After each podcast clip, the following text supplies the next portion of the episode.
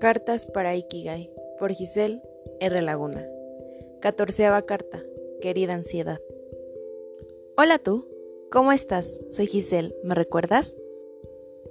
Vamos avanzando muy bien. El responderte tus preguntas me ha permitido ser más sincera de lo que regularmente soy, y eso te está dando la oportunidad de conocerme mejor. Me lo has hecho ver cuando te has dado cuenta de una parte muy importante de mí, y me preguntaste cómo es que lo llevo tan bien. ¿No es la primera vez que me lo preguntas? Por supuesto que será una respuesta fácil, pero que lleva un proceso muy doloroso. No creas que te ignoro, simplemente que las cartas llegan en el momento correcto. Hay un trend en TikTok que dice algo así. Llevo tanto tiempo con cierta persona, le gusta tal cosa y tal cosa. También le gusto yo. Y ella, él, es así. Y así, pero es solo mi opinión. Ay, creo que no me entendiste, pero ¿lo has visto? Seguramente sabes de lo que estoy hablando. Quería hacerlo, pero sería romantizar mi relación con ella. Y la realidad es que pretendemos ser amigas aunque solo nos soportamos. Además, sería un insulto para quienes odian lidiar con ella, y es que sí, es medio chocosita. Qué irrespetuoso de mi parte, ni siquiera te la he presentado. Eh, primero tengo que decirte que llevamos conociéndonos desde los 12 años o probablemente desde antes. La verdad fue hace tanto tiempo que ya ni recuerdo cuándo fue su debut. Su nombre es Ansiedad y es mi compañera en cada día de mi vida. No soy sin ella, ¿sabes? Al principio nuestra relación fue bastante difícil. Ella anda por la vida de las personas como Juan por su casa y nunca he sido tan confianzuda como ella. Así que era normal que me sacara de mis casillas. No la entendía. No tenía hora de llegada y era demasiado insoportable. Me hizo sufrir mucho porque peleaba con ella. Si tienes el placer de conocerla, te recomiendo que no lo hagas. Ella no tiene la culpa de tener un temperamento tan inestable y tampoco tienes la culpa de conocerla. A veces las cosas simplemente ocurren. Mis peleas con ella eran escandalosas. Seguro les ganábamos a las señoras del barrio, que siempre se andan gritando por toda la cuadra. Mm, llegaba a rasguñarme, me arrancaba cabello, se me iba el aire y rompía cosas ya fuera con mis manos o a mordidas.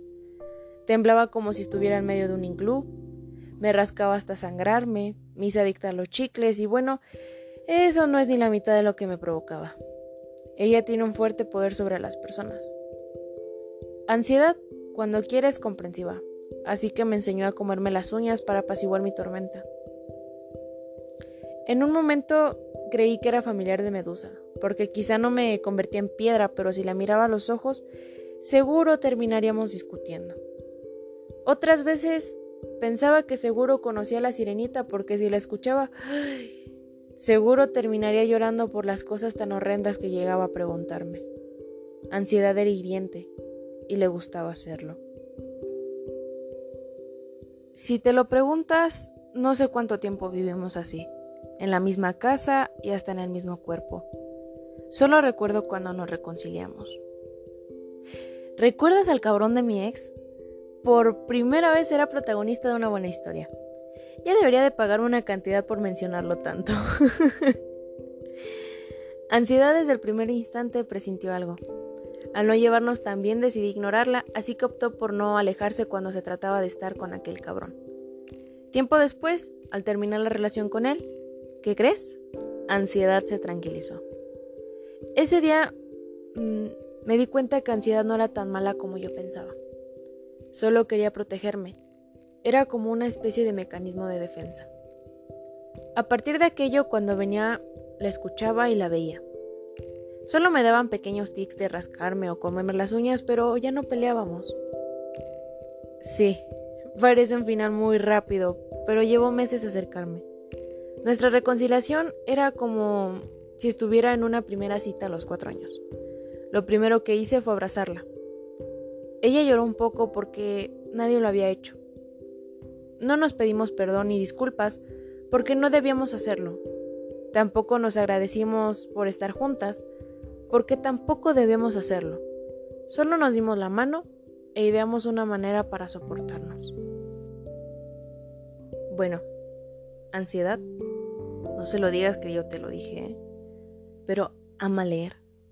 así que procuro escribirle historias muy a menudo.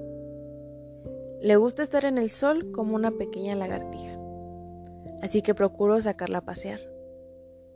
No es tan fan de ejercitarse, pero le gusta la idea de verse espectacular, así que procuro hacer yoga los fines de semana. Ama cantar, así que procuro ponerle su música favorita. Pero ansiedad también me ha enseñado cosas maravillosas, como enamorarme del arte, pensar algo antes de decirlo, de vestirme según la ocasión, a ser organizada, preguntarme más a menudo qué es lo que quiero y por qué. Y mi cosa favorita en el mundo, dividir mis sentidos por secciones. Bueno, bueno, ya, ya sé, ya sé cuál va a ser tu pregunta. Déjame ser más exacta. Escuchar una conversación mientras escuchas tus pensamientos, mientras estás viendo una serie, mientras estás leyendo algo, mientras bebes un jugo de naranja, mientras imaginas algo que te gustaría vivir dentro de tres años, mientras hueles tu vela aromática favorita, mientras, mientras, mientras y mientras. Seguro no me entendiste, pero no hace falta que lo hagas. Es magia y por eso no necesita ser explicada. Si te diera mi mente por un instante, seguro te volverías loco. Pero una vez que te acostumbras, es hermoso. ¿Tú conoces ansiedad? Seguramente sí. Es demasiado popular. Pero, ¿qué tal te llevas con ella? Mm, no sé. Solo siéntate un rato a conversar con ansiedad. Y verás que no es como te la pintan, pero quién sabe. Dicen que ella tiene sus favoritos. con amor,